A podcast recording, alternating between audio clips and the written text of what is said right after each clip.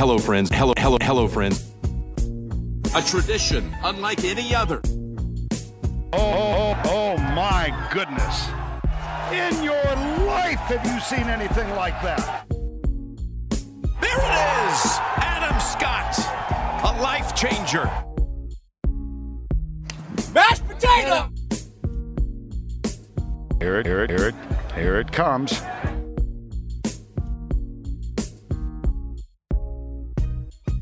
Welcome back to another episode of the 19th Tee. Plenty happening in the world of golf as per usual. It's a pleasure once again to welcome my playing partner, Nathan Drudy. Drudes, uh, another busy week in the world of golf. Huge week in the world of golf, particularly for the Aussies. Um, obviously, Lukas Michel, who we'll chat about very shortly, but um, it's been all happening in the world of golf across many continents as well, which is always great to see. For those listeners who are new to the 19th Tee, we have a special guest each and every week, and it is our beer of the week. So, Drudes, which 10 is joining us this week? It is thanks to the good folk at Pirate Life who are doing some brilliant things. It's the Throwback IPA, um, which has landed in my hot little hand. Let's crack her open and have a taste of this one. Yeah, that's great areas.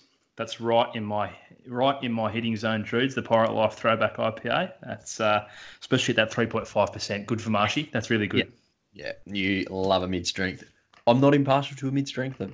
I've never said that. I've probably just uh, created a rod for my own back. That is very nice, though. Very nice on the nose as well early on. Right, Drudes, back into winners and losers, a segment we introduced last week where we're going to uh, wrap up a couple of the big big climbers and big sliders from each and every week in the world of golf. Won't necessarily be on the PGA Tour. Um, might be an individual, might be a tournament, might be a venue, but it uh, it will be three winners and three losers each week. Uh, seeing as I led off first last week, the winners, the privilege is all yours with the winners this week, my friend. Well, the biggest winner, uh, as far as this program is concerned, is none other than Lukas Michel. What an incredible performance this was to beat Joseph Deraney 2 and 1 to win the US Mid Am at the Colorado Golf Club. This was incredible. It means he's going to play the Masters and the US Open. He was ranked the 281st amateur going into the week. The bloke works at a driving range in Melbourne and caddies at Royal Melbourne. Unbelievable. This is like, well, it's not like you and me winning it, but it's incredible still. Little way off. Little way off. but, but, it's the dream. It's the dream of you and I winning it. That's exactly I, what Lukas Michel is. I just can't wrap my head around it. This bloke is just going to waltz out at the Masters. Can you imagine if he won it? Yeah, well, well, to provide some context, obviously, um, the mid am that often starts in the Masters is lucky to make the cut, and if they do, that's news. I don't care. Uh, so we, will temper the expectations around Lukas Michel. Nah. But load up. I, t- I tell you what, Drews, I won't be loading up on my recently acquired mortgage, uh, but what I will be doing is loading up on my my passion and my support for this 25 uh, year old Aussie because I'm blown away. And I'll tell you why, Nath. We are three episodes in, and I thought it would take much longer to find a player who literally embodied the ethos of the 19th tee, and that is Lukas Michel. Within three episodes, we've cracked the code. This is a 25 year old, as you said, who works two jobs driving range in Melbourne, caddy at Royal Melbourne, puts his money away to fund his flying and participation and accommodation at these amateur tournaments. He's got himself over to Colorado to play in the US Mid Am, has become the first foreign born player to win the US Mid Am across a turbulent and roller coaster 36 holes against Joseph Deraney in the final. And he will be walking out uh, in the 2020 US Open at Winged Foot and, of course, on the hallowed turf of Augusta National. I'm not sure that golfing fairy tales are written quite more perfectly uh, than that of the 25 year old from Melbourne, Lukas Michel. It, it is one of the one of the great stories uh, in Australian golf in recent memory. But how's the steely resolve from him? The, like to nail four birdies in the final eight holes is incredible with everything that's on the line. Um, twice coming back from three hole deficits. It's it is a phenomenal phenomenal achievement, um, and the fact that he is just a caddy at Royal Melbourne. Also, can he be picked for the President's Cup? Because getting him in, Ernie. Um, just to get around the team. He doesn't have to play, but can you put him? Obviously, there's. Can you put him on the bag? Can you put him on someone's bag? Can you put him on Ernie's two-way radio in his ear? Do something. The guy has obviously an intimate knowledge of Royal Melbourne. Coming off the momentum here of the US Mid Am, I think he'd be an inspired selection just to get around the group. And funnily enough, I, I did see uh, a tweet earlier in the week from Geoff Ogilvy, who is one of the vice captains of the international team, who suggested such a thing that they would do something to draft him in to the group because that knowledge of Royal Melbourne, a player of, uh, of, of Lukas's momentum at present would be uh, would be invaluable for the for the international team. An incredible um, an incredible achievement, as we mentioned. Obviously, Gabriella Ruffels also won the US Women's AM, um, and Sue Wooster was runner up in the US Senior Women's AM as well. So a good little run for Aussie golf. Gabriella Ruffels uh, actually at college at USC, and um, we're hoping to have a chat to her for our on campus uh, episodes coming up as well. Um, this course, just by the way, just taking a, a small tangent because you know I do love golf architecture. The Colorado Golf Club is yeah, and tangents, is one of the most spectacular courses that I've ever seen. It's a big call. simply for the fact, simply for the fact that it is not a course that I thought would be built in Colorado. It doesn't look like it belongs in Colorado. It looks like it belongs in the Scottish Highlands.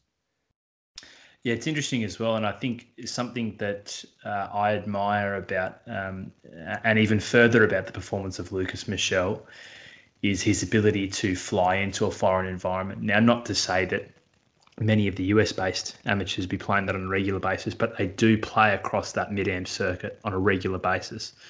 Lukas Michel flying in uh, from a, a, foreign country, obviously the first foreign-born player to win the mid-am, and just contesting with that different style uh, you know, if he's used to the uh, unbelievably unforgiving um, nature of Royal Melbourne, uh, where you know you give an inch and the course will certainly take a mile, quite literally.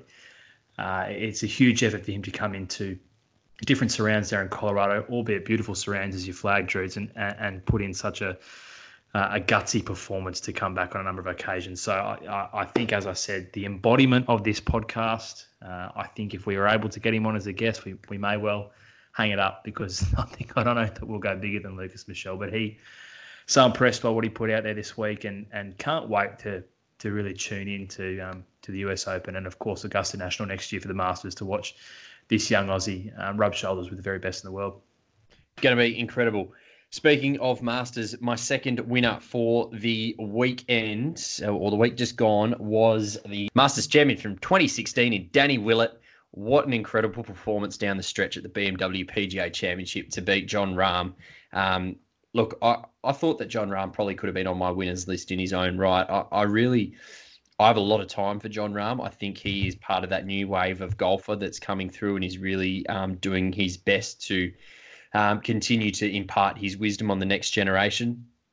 But Danny Willett, what an incredible uh, performance this was at another course that is is absolutely stunning in its own right. Um, he missed the cut at this event last year and then held his uh, nerve to win by three shots uh, and walk away with more than a million pounds, which is an incredible prize packet. Um, I thought this was a fantastic story this weekend. Yeah, certainly true. It's only his second win since that uh, Masters victory back in 2016. So it's certainly been some peaks and troughs. Uh, more troughs for Danny than peaks you know, since that 2016 victory, but so special, uh, I think, for him to do it in front of a home crowd there at, at Wentworth. Um, you know, uh, a course steeped in history, of course, the birthplace of the Ryder Cup. Uh, but for an Englishman to do it in front of an English crowd and, and, and a particular type of Englishman just strikes me as a lad. Strikes me as Doesn't a? As a Tommy Fleetwood, as a Tyrrell Hatton, as an Ian Poulter type, who goes out there, um, pots his way across the golf course, and then probably puts away four or five pints after the round. And I, I think that is the exact type of golfer we love here at the 19th I think it was fantastic to see him um, tame the beast that is Rambo Jon Rahm, and I, I completely agree with you that I, I'm, I'm right here for Jon Rahm. He's one of my favourite players, but he is – a presence. He's a he's a brute of a man boy, for starters. Yeah. He's tall, he's broad, uh, he's fiery. He's got that temper, Jon Rahm, and yeah. I imagine the type of player that um, less lesser players would would shrink next to because he just brings such an aura. But to Danny Willett with, with, with Jon Rahm breathing down his neck. He really rallied, particularly um, to close out those final nine holes, and and and a, and a special victory, no doubt, for him in front of his friends and family there at the Wentworth course. So a worthy second winner for you this week uh, for winners and losers. Who's number three, Droots?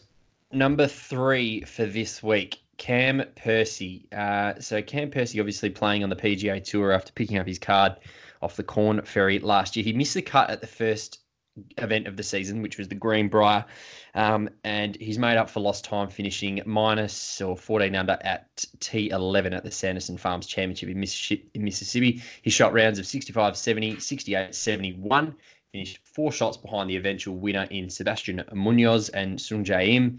Um, his first and third rounds were absolutely fantastic, but it was the sort of the second and fourth rounds which really hurt him.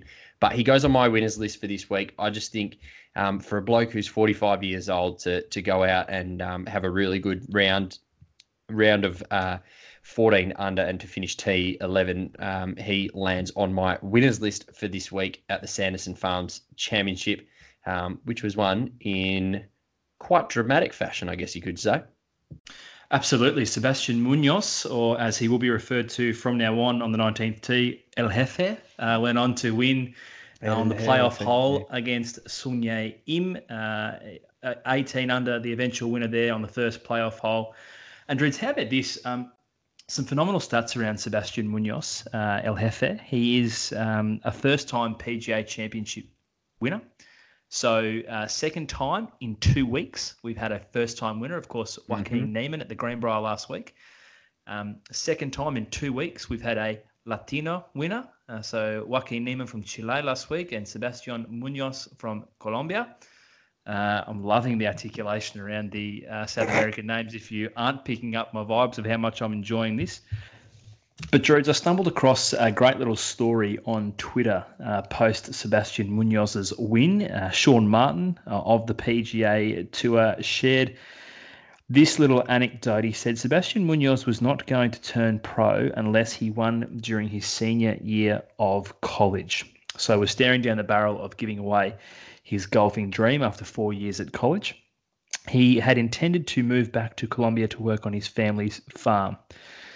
Uh, he did, however, win twice in his final season at North Texas, and now at 26 years of age is a PGA Tour winner for the first time. So here's a guy after four years at college, uh, a very handy golfer, uh, staring down the barrel of moving back home to Colombia to work on the family farm. Makes a promise to his, promise to himself. Sorry, manages to win twice in his final year, follows his professional dream, and now uh, at 26 years of age is a PGA Tour winner. Drudes, and what I thought was the icing on the cake of this story a really nice touch. Uh, Sebastian Munoz's playing partner in the final round was Carlos Ortiz, who was a teammate at North Texas at college. Hmm. so Carlos Ortiz was able to walk up the fairway with him alongside his college friend and see and witness his first victory firsthand. And uh, obviously, you saw the emotion on Sebastian Munoz's face when he sunk that winning putt. It meant an awful lot to him. Fantastic to see two first up winners in their first two weeks of the PGA Tour season. And I think Sebastian Munoz uh, may well be in the hunt now for a captain's pick at the President's Cup. I completely agree, Marshy. I think he is certainly in the discussions. Uh, same with uh, Niemann from who won um, obviously the Greenbrier. Um, where Munoz finished seventh, so he is in a very good little bit of form. Um, I thought it was a really good little, a really good tournament. Um, obviously, uh, for my fantasy team, which we will get into very shortly. Uh, another great week for Drudes, but look, we'll get to that a little bit later on. I think it might be now time to perhaps circle back to the losers of the weekend, Marshy. If you want to take us through your three losers. I do, Drudes. Now, stick with me. This first one is going to sound a little left of field. Yeah, because I've seen it on the run sheet and I'm really not sure what's going on. so there's a story, and I want you and I want the listeners to stick with me. But my first loser of the week is Ernie Els' hair. Now, if you think about the Big Easy, he's a man who's been around um, our golfing appetite for uh, decades now. One of the great talents of the 90s and early 2000s, a man that was able to push Tiger to his limits at his peak. One thing that resonates in my mind, Ernie Els, is that beautiful head of hair. you know, that beautiful wavy blonde head of hair, um, direct out of South Africa. As with time and age and, and all things, Druids, it's begun to thin. But if you think the thinning process over the last 10 or 15 years for Ernie has been something to behold, wait until you see what happens the next three to four weeks when he has to narrow it down to his final four captain's picks for the International President's Cup team. Because let me tell you, Druids, I think many people thought uh, some time ago, um, but as recently as, you know, probably last month, that Jason, someone like a Jason Day was a lock for one of those four remaining spots. You know, a player with great stature in the game, uh, local knowledge as an Australian, brings out the home crowd, that passionate, fanatical crowd that Ernie Els wants at Royal Melbourne. Uh, well, in the in the the week since, um, you've had players literally coming out of the woodwork, putting up their hands. You've had Joaquin Niemann last week, his win at the Greenbrier. You've had Sebastian Munoz uh, this week, his win at Sanderson Farms. You've had the likes of Sung Jae Im, the recently crowned PGA Tour Rookie of the Year, pushed Sebastian Munoz all the way in the playoff today. You had Benny An, who was runner up also uh, at the uh, at the Sanderson Farms. You've got players literally putting up their hands, Druids, and I would imagine Lukas Michel like the Australian uh, US mid am champ Lukas Michel. Uh, Imagine if he got a spot. I, I think he'd be there. If it's if it's even just to scrub the shoes, I'd just get him around the group. I think he would be an outstanding addition. Is he eligible as an amateur? I don't. Uh, surely you'd have to be on the PGA. I don't want to be the person who puts the pin in the balloon, but I, I don't think he would be eligible. Mind you, they could just do um, a, a, a complete executive decision, a captain's pick, if you will, much like the European Tour did, and, and just presented Hov- Victor Hovland with his card. Um, just get him in and, and apologise later. But I think Ernie um, and his hair are in for a rough few weeks. So Ernie Els's hair is a loser for me this week, Druids. Loser number two, Druids, or should I say losers. This is a pretty broad brush group, but it is, it is all Australians playing uh, both in America on the PGA Tour and at the Wentworth Club this weekend on the European Tour. Uh, only two Australians making the cut across both events. You mentioned Cam Percy, an outstanding performance from him finishing T11 at the Sanderson Farms Championship, as was a great performance from Cam Davis, the Aussie only recently winning back his PGA Tour card, finishing T28. But that's all she wrote in terms of Australians who played Saturday and Sunday golf this weekend, Druids. No other Australian making the cut uh, in Mississippi, and no Australian period making the cut at the Wentworth Club at the BMW PGA Championship. We had a couple of Aussies, including Lucas Herbert, one shot outside the cut, but to only have two Australians playing in the final 36 holes of, of major tournaments across the weekend is, is a pretty poor showing. So they, um, I'm going to put them collectively as a group uh, in, in the losers of the week and also probably therefore put this podcast on their hit list. Um, so good luck to us getting some guests in the near future. Uh, finally, Druids. Uh, my third loser. Um, this is a bit of a sad one, to be honest. Um, news through during the week that the Super Six competition in Perth has been officially axed after struggling to attract top talent. Um, started with a bluster a few years ago, but um, last year's event did not attract a player within the world uh, top 50. And, you know, we, have talked about it um, a number of times already on this podcast the need to attract big names to our summer events as critical in terms of you know, regenerating the lifeblood of golf in this country, and, and, to have a tournament like the Super Six taken off the cards in Perth, um, albeit um, understandably in terms of lacking commercial support, given the lack of big names, but particularly Western Australia, Drew, it's such a hotbed of talent. You know, you only have to see the success of Hannah Green recently on the LPGA Tour. Players like uh, Curtis Luck, the Lee siblings, um, Minwoo and Minjee, uh, phenomenal players coming out of the west of the country, and to see a tournament like this uh, in your hometown uh, being taken off the cards is is is quite uh, quite sad. Oh, I completely agree, Marshy. I went to this tournament this year um, on the Sunday, um, and it was it was entertaining. Look, is it the best golf in the world? No, it's not. Um, I think everyone understands that when they go there. It's not reflected in the ticket prices. It was at Lake Karrinyup, which is an absolutely stunning course.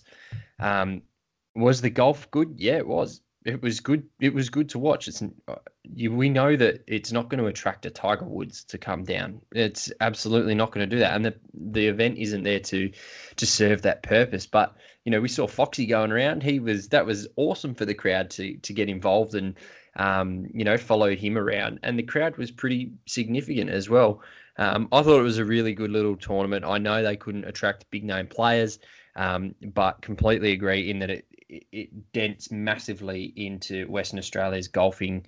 Um, I suppose the love for golf. I mean, there's no prof- professional tournaments here now in in WA. Um, does it open the door for other tournaments? Absolutely, it does. Uh, a great piece by Tom Wildey on uh, the ABC today, talking around potentially the the women's tournament coming over. Obviously, contracted uh, the the women's Oz Open contracted in Adelaide till 2021, but um, certainly that opens the door for that. Um, but yeah, I I think it's really sad, mate, um, and, and, it is disappointing given Australia uh, WA's long history with um, top level golf. Of course, the Johnnie Walker Classic um, many years ago was absolutely sensational. I remember going to that as a youngin. Um, but look, it was a great Sunday afternoon uh, of golf. Was the World Super Six, and, and like I say, um, I don't think anyone was uh, going there expecting to see um, the best golfers in the world compete for for not a huge prize packet. Um, so uh, I think some of the criticism is perhaps a little bit little bit unfair um, on the organisers, but nevertheless, um, I agree with your uh, you're putting it in the losers basket this week. That rounds out my losers for the week, Drudes. Uh, a nice little segue, though, because you mentioned how sad it is to lose the Super Six competition. Equally as sad is my performance in PGA Tour Fantasy Golf. Uh, now, not I, agree more. Yeah, look, if I if I were currently hired as uh, the general manager of an NBA or NFL franchise, um, to be, be clear, I'm to be clear, I'm not. Um, it's on the cards in the future, but right, right now, it's not a reality. And I'm glad it isn't because given some of my rostering decisions in the first two weeks, uh, I'd be without employment. Uh, I would imagine quickly showing the door. I, I, have invested my faith in a poor recruitment strategy. Um, it's been about um, showing and investing um, in the, the talent coming off the Corn Ferry Tour, in, in the thinking that they are in a hotbed of form, coming off, finishing in the top 25. Uh, maybe they should have taken a break. Maybe they should have. Maybe you should have just picked better players. I completely agree with you. Um, but you, you, my friend, have opened up quite a healthy lead in our in our PGA Tour fantasy stakes. Sizable, absolutely sizable. I uh, had 775 points this week, which uh, was less than what I had last week. Had Benny Ann, he really worked for me. Finished 17 under. He scored 232 across the week. I also had Emiliano Grillo, Cameron Tringale and Brandt Snedeker uh, didn't make a substitution because your mate Dougie Ghim uh, cut. Maverick McNealy cut. So didn't have any other options. Those four served me extremely well. Um, I would also like to point out that uh, sitting on the bench for you, KM, was the eventual winner. Um, so, look, I think you've got some soul searching to do, mate. El Jefe was sitting on my bench. Um, Sebastian Munoz. Uh, look, tough beat for me this week, Trudes. Not going to lie to you. Um, Corey Conners, cut. Harry Higgs, cut. Mav McNealy, cut. Brandt Snedeker, flashes of brilliance as per usual for Sneds, but nothing consistent. Uh, again, I'm I'm gun shy to go to my bench. I'm conscious that I only get to use these players three times per segment. Yeah, I'm but really when else to... are you going to use Sebastian Munoz, sorry, El Jefe, and Aaron Wise, just a good kid out of Oregon, by the way. Yeah, look, I, I, I'm I'm obviously going to need to overcome my fear of my bench. Uh, there's no, there's really no use or no value to um, to my team. Uh, Flair Jordan uh, when uh, when I've got players like El Jefe sitting on my bench after winning performance. So I kind of hope you hadn't really seen that or picked up on it, and definitely hope you weren't going to bring it up on the podcast. So I appreciate yeah. uh, you on both fronts. Yeah, definitely. But yes, a sizable lead you've picked up after two weeks of PGA Tour fantasy, and don't forget, folks, it is a public league.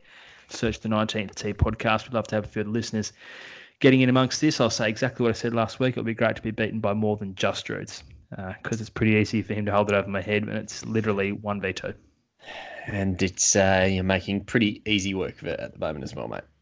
Just moving into some other news, Druids, around the world, we had uh, the ladies' European tour, the Lacoste Ladies Open de France, and uh, the Tour de Force, uh, to use another analogy there in, in the great uh, country of France. Nelly Korda coming off an outstanding performance, the American in the Solheim Cup. She was, I think, without doubt, the form player for the Americans in the Solheim Cup. She went 3 0 and 1. uh, last week at the Solheim. She has blown away the field, Drews. 15 under, eight stroke victory at the Open de France to win her first Ladies European Tour title. Quite remarkable as well when you consider that she only led by one shot after 54 holes. So she's put seven on the field in the final uh, final round, including um, a, a, blistering display of birdies in the final nine holes to really put some um, space between her and, and, the remainder of the field. But Nelly Korda, a first time winner on the Ladies European Tour, and it comes after that outstanding performance in uh, in the Solheim Cup just last week. Uh, a great run of form there for Nelly Korda. And she finished second place in South Korea the week before heading to the Solheim. So, very, very good form. How about this family? you beat me to it. Unbelievable. It's not all that surprising that Nelly Korda is playing good golf because uh, this is one of those families I like to refer to as a factory family, Drew. It's surely um, built, not created like built from some sort of combination of elite um, resources, products, engineering, um, calculations, mathematics to come up with the perfect sporting family. Her parents, Peter and Regina, both Czech tennis stars. Peter spelled P E T R, Peter. Uh, and then obviously the sister Jessie. Jessie Korda also plays on the LPGA Tour. Both were on the US Solheim Cup team last week, played alongside each other um, in foursomes across the weekend. And then to boot, the younger brother, Sebastian, um, just last year was crowned the 2018 Australian Open boys champion at the uh, the tennis tournament down under here in Oz. So a remarkably talented family is the Kordas, uh, and uh, if it is possible, uh, Nelly herself may be stamping um, her authority on being uh, the, the, leader in that family at present. Oh, she's a gun, uh, and the whole family is pretty incredible, to be honest. Just a quick nod to um, Aussie uh, Whitney Hillier, who finished uh, T26 as well at that tournament. So um, a good showing from from herself on the ladies' European tour. Shall we do a quick wrap of the Aussies around the world, Marshy? Yes, after I've given them all a whack, maybe we'll just point out a few other ones that did yeah, pretty well outside well, of the PGA and European tours. Yeah, in uh, in Asia, the uh, Aussies are actually going great guns. Uh, the Shinhan Don Donghae Open 2019, Matt Griffin finished T7 at 7 under. Uh, and then Travis Smyth, Andrew Dodt, and Zach Murray all finished inside the top 20, um, which was excellent, uh, an excellent showing from there. In the Zhuzhou Classic in China as well, Aaron Wilkin finished inside the top 10 at 7 under.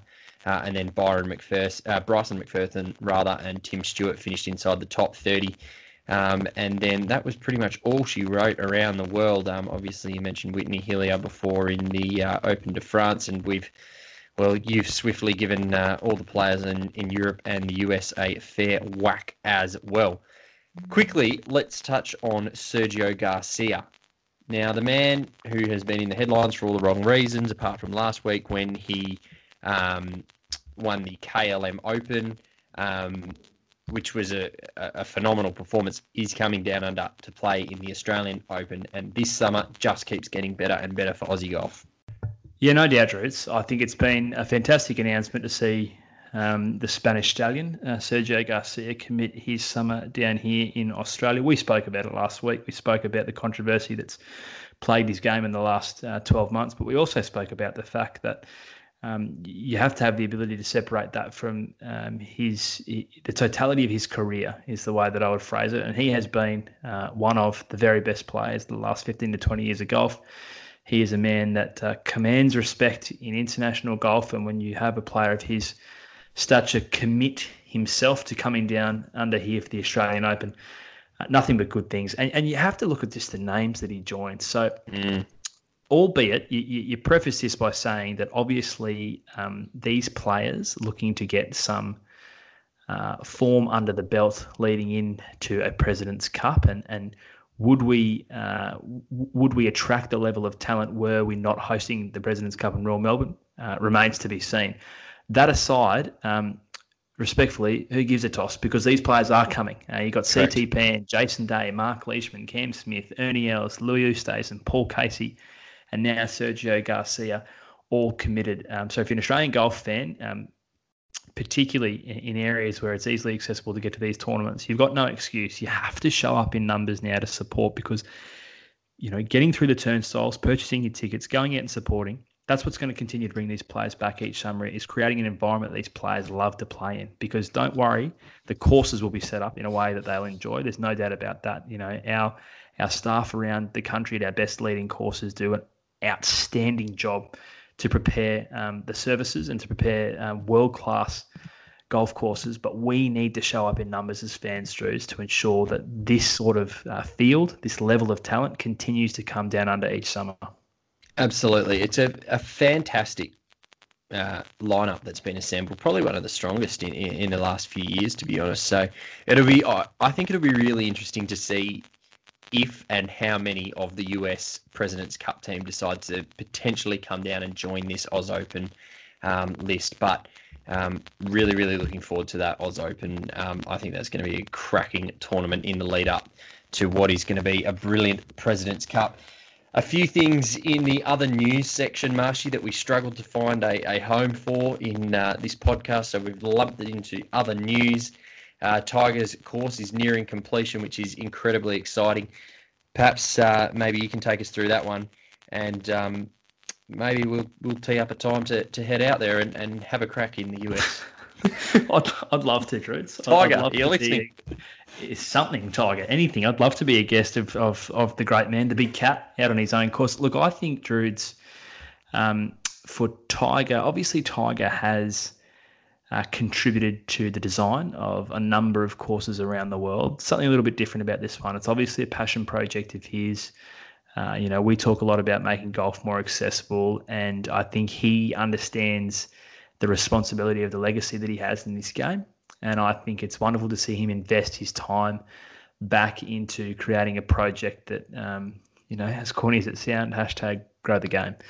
You know, so this is a this is a player who has gone through a complete and utter um, image revamp. I think in the last few years, it's a new Tiger since returning uh, I wouldn't even uh, wouldn't even focus in on the controversies. It's probably coming back from the injuries. It's that most recent back injury a few years ago where we saw the much publicised yips um, that was splattered all over the internet. A player who uh, unequivocally, unequivocally loves this game, but maybe stared down the barrel of never getting back to it, and seems to have a greater appreciation for um, just the, the day-to-day fan that follows him around since he's come back. So I think it's great to see him pour his his heart and soul back into a project like this, and, and I think it, it, will only be a great thing for golf in the states and, and golf more broadly. Could not agree more, and I really want to play the course. if he's listening, we'll put in a submission. I'm sure there's a contact form on the website that will get ignored. If we, if we say that we're trying to spread the great word of Eddie's course down here in Australia. A bit of other news, uh, Drews, and I love this. Uh, I've got to tell you, we drew the listeners' attention to Phil Mickelson's work on social media, in particular Twitter, in last week's episode, and our listeners have duly responded. Uh, they have been diligent in keeping an eye on Phil and his work across the week. He hasn't disappointed, and nor have our listeners. So, big shout out to Ryan, uh, one of our followers who brought this to our attention. But how's this from Phil? Uh, so, a man known as the Adonis of calves. Uh, if you're not familiar with Phil's calf muscles, you've been living under a rock or under his calf muscles. They're that big. But um, Phil, during the week on Twitter, Ian Rapoport at Rapsheet, um, the, the famous and diligent NFL reporter over in America, he tweeted Patriots QB Tom Brady was limited in today's practice with a calf injury. Pretty standard stuff from from Rap. He gets around a lot of the injury news and a lot of the build up to each and every weekend. Phil took it upon himself to retweet that, saying, "I'm on standby for a flight to Boston. Let's not let inadequate calves hold us back." How's man's a genius. Flex? How's that for a flex against Tom Brady? Yeah. So Phil, uh, respectfully, one of my all-time favourite golfers and a, and a, phenomenal athlete in his own right, uh, but he's having a crack at the size of the calves of uh, arguably, and I don't, I, I, I, don't want to cause an argument on this podcast or on adjacent podcast, but arguably the greatest NFL player of all time. Yeah, agree. Well, well I mean, we, we can talk about who is the greatest NFL player of all time, and I'm probably going to say Tom Brady. So uh, I'm pretty comfortable with that. Um, Phil is a comedic genius, and I think it is the sass and the level um, that he does it with, um, and the fact that he can pull the piss out of himself that I find the most funny about Phil. And I think it's I, I think this introduction to social media has made an already relatable individual um, resonate so much more with with the greater golf fan. It's, it's just the ability. It's his it's his quirky nature. It's his unique sense of humor. It's the fact that he responds to almost everybody that sends him a tweet. Um, and it might be it might be tips for my game. It might be inane questions about life on the tour, but he gets back to everybody, and it's that it's that common touch. It's the ability to reach out to the fan and, and break down that barrier between him uh, between him and them that is so often pulled up uh, by the TV cameras or the ropes on the course. He's doing such a good job for the game, and, and I, I love to love to sit back and, and get a good old chuckle out of Phil's work because, uh, as you say, comedic genius. It's never a dull moment following following Phil. Now, Druids, um, speaking of um, the connection to football. And this this little story this week uh, I love because it's right in the Venn diagram of this podcast. It's that intersection of um, golf and our passion, um, our side passion for the great game of uh, NFL. Tony Romo, the former uh, Dallas Cowboys quarterback, who now obviously commentates um, with CBS, one of the best commentators in the game, if you don't mind. Also, an incredibly handy golfer himself. He's playing uh, at this week's PGA Tour event in Napa. We're going up wine country for the Safeway Open. Tony Romo has received a sponsor's exemption, and CBS, his employer, has told him that if he makes the cut, he's welcome to forego his responsibilities at Sunday's game between the Minnesota Vikings and the Chicago Bears. Unbelievable. This will be his fourth PGA Tour event, the fourth time he's received a sponsor's exemption. Uh, let's put to one side he's missed the cut on all uh, three previous occasions. So the chances of um, him missing his commentary duties on Sunday are very slim, but unbelievable, Druids. I'm, I'm very here for Tony Romo. I'm very here for, for Texas football. And I, I'm very here for this story. This is this is a great little yarn out of the States. I'm 50 50. I'm not going to lie. Please. How I'm could you possibly have a problem? How could you possibly have a problem with this? Well, why not? Do you know who should bloody get it? Do you If know you who should Lu- get? If you say Lukas Michel, Give it to Lukas. look, Lukas has booked his ticket to to Winged Foot for the US Open in 2020, left, as he has, as he has with the uh, the Augusta National for the Masters. I think Tony Romo can be forgiven. Ah, look, his it's crack. fine. Safeway can do whatever the hell they want. Uh, I think it's I think it's great, and I think you know uh, t- to put our serious hat on for a moment, it's the exact type of initiative you like to see um, to to broaden the interest in the game because Tony Romo is an incredibly popular figure, um, has a huge following from his time in football and continued time as a commentator, but absolutely loves the game and is handy. Like he's a very handy golfer. He's a Uh, very know, handy golfer. So you know, one sponsors exemption spot in in the interests of um, of building an audience, I think is um, is time and money well spent from Safeway. So good to Well, see. that's, that's what the sponsor exemption is there for. It's there to build the audience, right? Like, if they put if they put some young kid in as a sponsor exemption, or if they put Tony Romo in, who's going to get more tongues wagging? Tony Romo. It's a smart pick from them. Absolutely true. And you only have to look at the amount of stories that have been written this week alone about the fact that he may make the cut and he may miss his commentary duties on Yeah. Sunday. He hasn't even um, hit off the, the first tee on Thursday yet. So imagine if he does. Now, unlikely, as we said, he's played in three other events and he's missed the cut on all three occasions. But if he were to make the cut, the coverage would be huge. It would be all over CBS's coverage of the Sunday game in prime time between the Vikings and the Bears, talking about where he's at um, up in Napa playing golf. So I, I think it's a it's a prudent move from um, from the sponsor. It's a prudent move from the tour, and, and and credit where it's due to CBS, who have encouraged him to to, to follow that dream and, and said that uh, you know we'll, we'll find someone else, Tony. Uh, you, you have a weekend off if if you can in fact make the cut. Absolutely. Why not? And how about our boy Leish in the cryo chamber?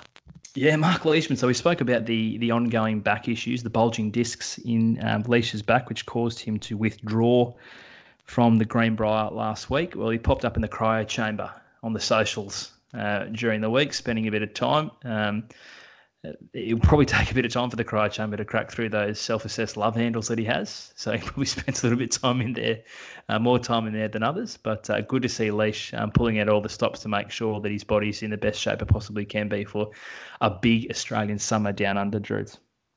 Absolutely. Uh, I don't care what he does as long as he gets himself right for the President's Cup.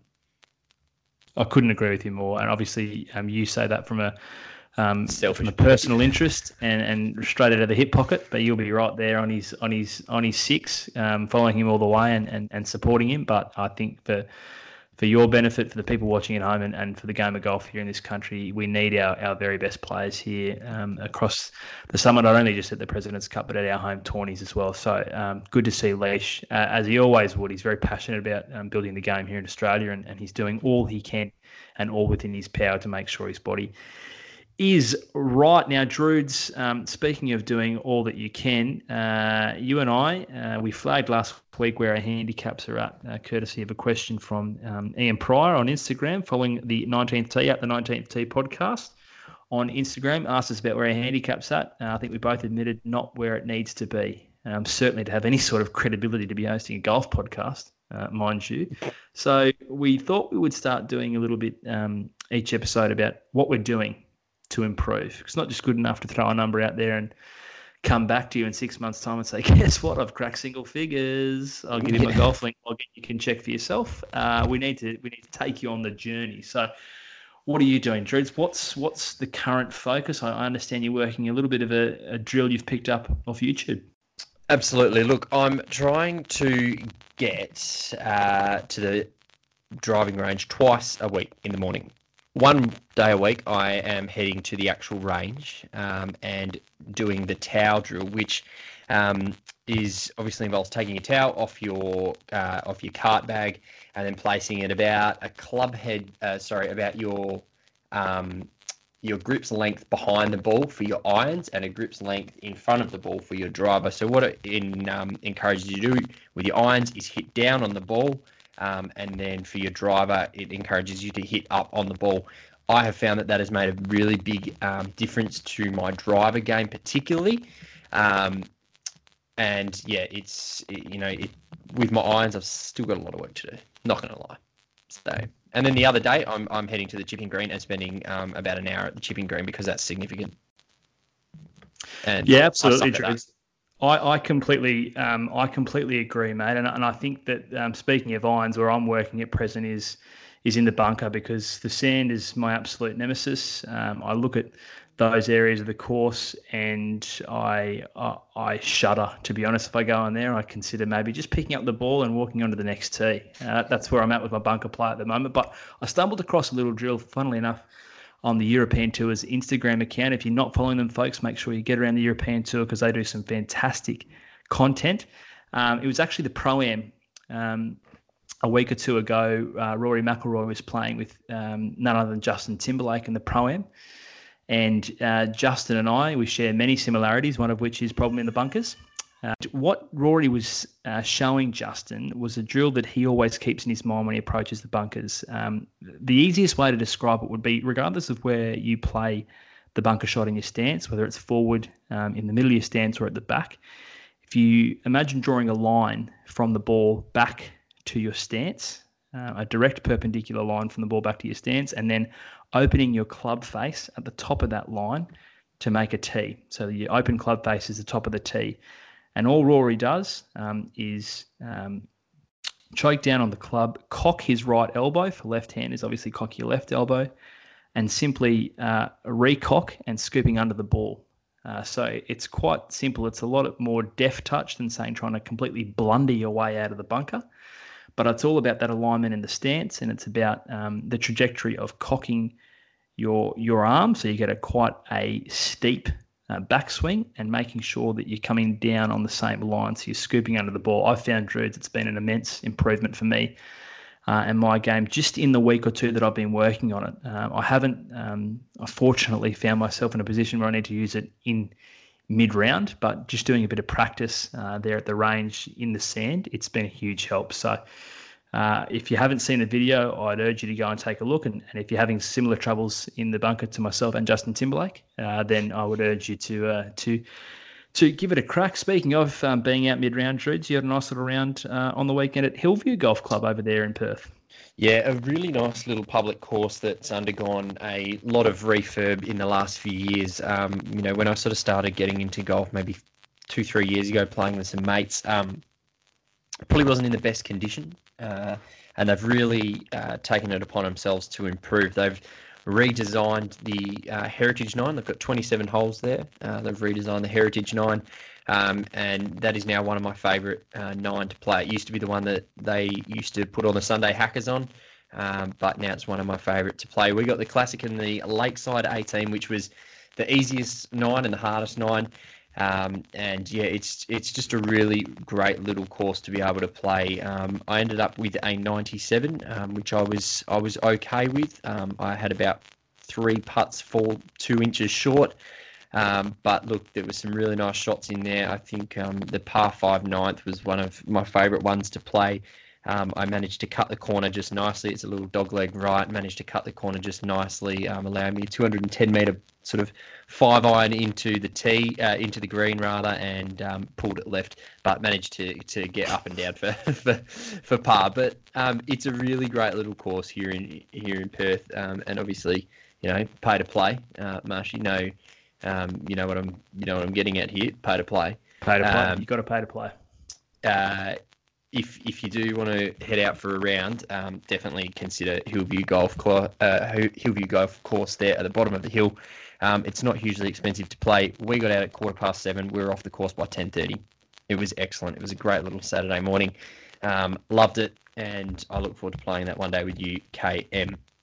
Yeah, and look, ninety-seven, mate. You shouldn't, yeah, you shouldn't be too displeased with that. And of course, you're not all that familiar with. So good first effort. And as you say, uh, we'll have to get out there, heading over your way over west uh, at the end of the year, just before Christmas. So we'll uh, we'll put some time in the diaries to get out there to to Hillview. Drudes, that probably wraps us up for the week. Just before we get going, uh, a little bit of housekeeping uh, for listeners who were. Um, astutely tuned last week, they'd recall us saying that Tony Webeck, the senior writer for Australian Golf Digest, was going to be our very first guest on this episode. Well, uh, good news, uh, Tony is going to be a very first guest, but we in fact uh, have decided to put that as a standalone episode. There's a couple of big topics to cover with Tony. We're looking at more of a state of the game type um, conversation, uh, all the way from the very top, what Australia's reputation is like in international golf, down to the grassroots um, players like Drudes, myself, and, and our listeners, uh, and what the challenge is to ensure that uh, ourselves and the next generation continue to be engaged in this great sport. So we wanted to make sure that Tony had the time um, necessary to to uh, to delve into those big topics. So looking at Drude's um, putting that out uh, early next week, but Tony Webeck will be our first guest, the senior writer for Australian Golf Digest. And also, Drude's kicking off next week. We have our new mini series on campus. Absolutely, we do. Uh, episode one is going to drop hopefully late next week uh, with a player that is doing great things at the University of Colorado Boulder in Kirsty Hodgkins. Um, we had a really good chat to her the other day, so we're just pulling all that one together, and we'll look to pull. Uh, put that one out on the usual platforms, Apple and Spotify, later next week. But that was a really interesting chat. If you want to hear how the college system works, um, from everything from academics to travel to recruiting um, to uh, Kirsty's favourite um, pastime, which is running marathons. So a really, really interesting chat there. Before we do go, KM, very quickly, your one-line review of the Pirate Life Throwback IPA, please. Loved it. Uh, easy to drink, uh, soft on the palate, and certainly one that I'll be going back for. So uh, credit where it's due to Pirate Life. Big pat on the back from me for the Throwback IPA. Correct. I think they're doing great things. Pirate Life, obviously, um, a really interesting story for another time around Nat Fyfe and his buy into that uh, brewery. But um, yeah, I found it a little bit hoppy, but uh, for a, for a mid uh, for a mid strength beer. But I really like it. I'd go back again. Um, one standard drink, three and a half percent. Pretty good beer all round for mine. Certainly, Drew. So that just about does us, folks. Don't forget to follow us on social media, the 19th Tee podcast on both Twitter and Instagram. We welcome questions from the gallery, as you've heard in the first few weeks. I love to engage with our listeners on the socials, the 19th Tee podcast on Twitter and Instagram. Also, uh, rate and subscribe on Apple and Spotify. The podcast now readily available on two of the best podcast outlets going and where the great majority of us uh, do listen each and every week. So don't forget to uh, rate and subscribe the 19th Tee podcast on Apple and Spotify. Drew, it's been a pleasure to have your company, my friend, and look forward to having it. a chat next week. Absolutely, mate. Go well this weekend if you're getting out. Same to you and same to your listeners. Look forward to having a chat to all of you uh, next week on the 19th Tee.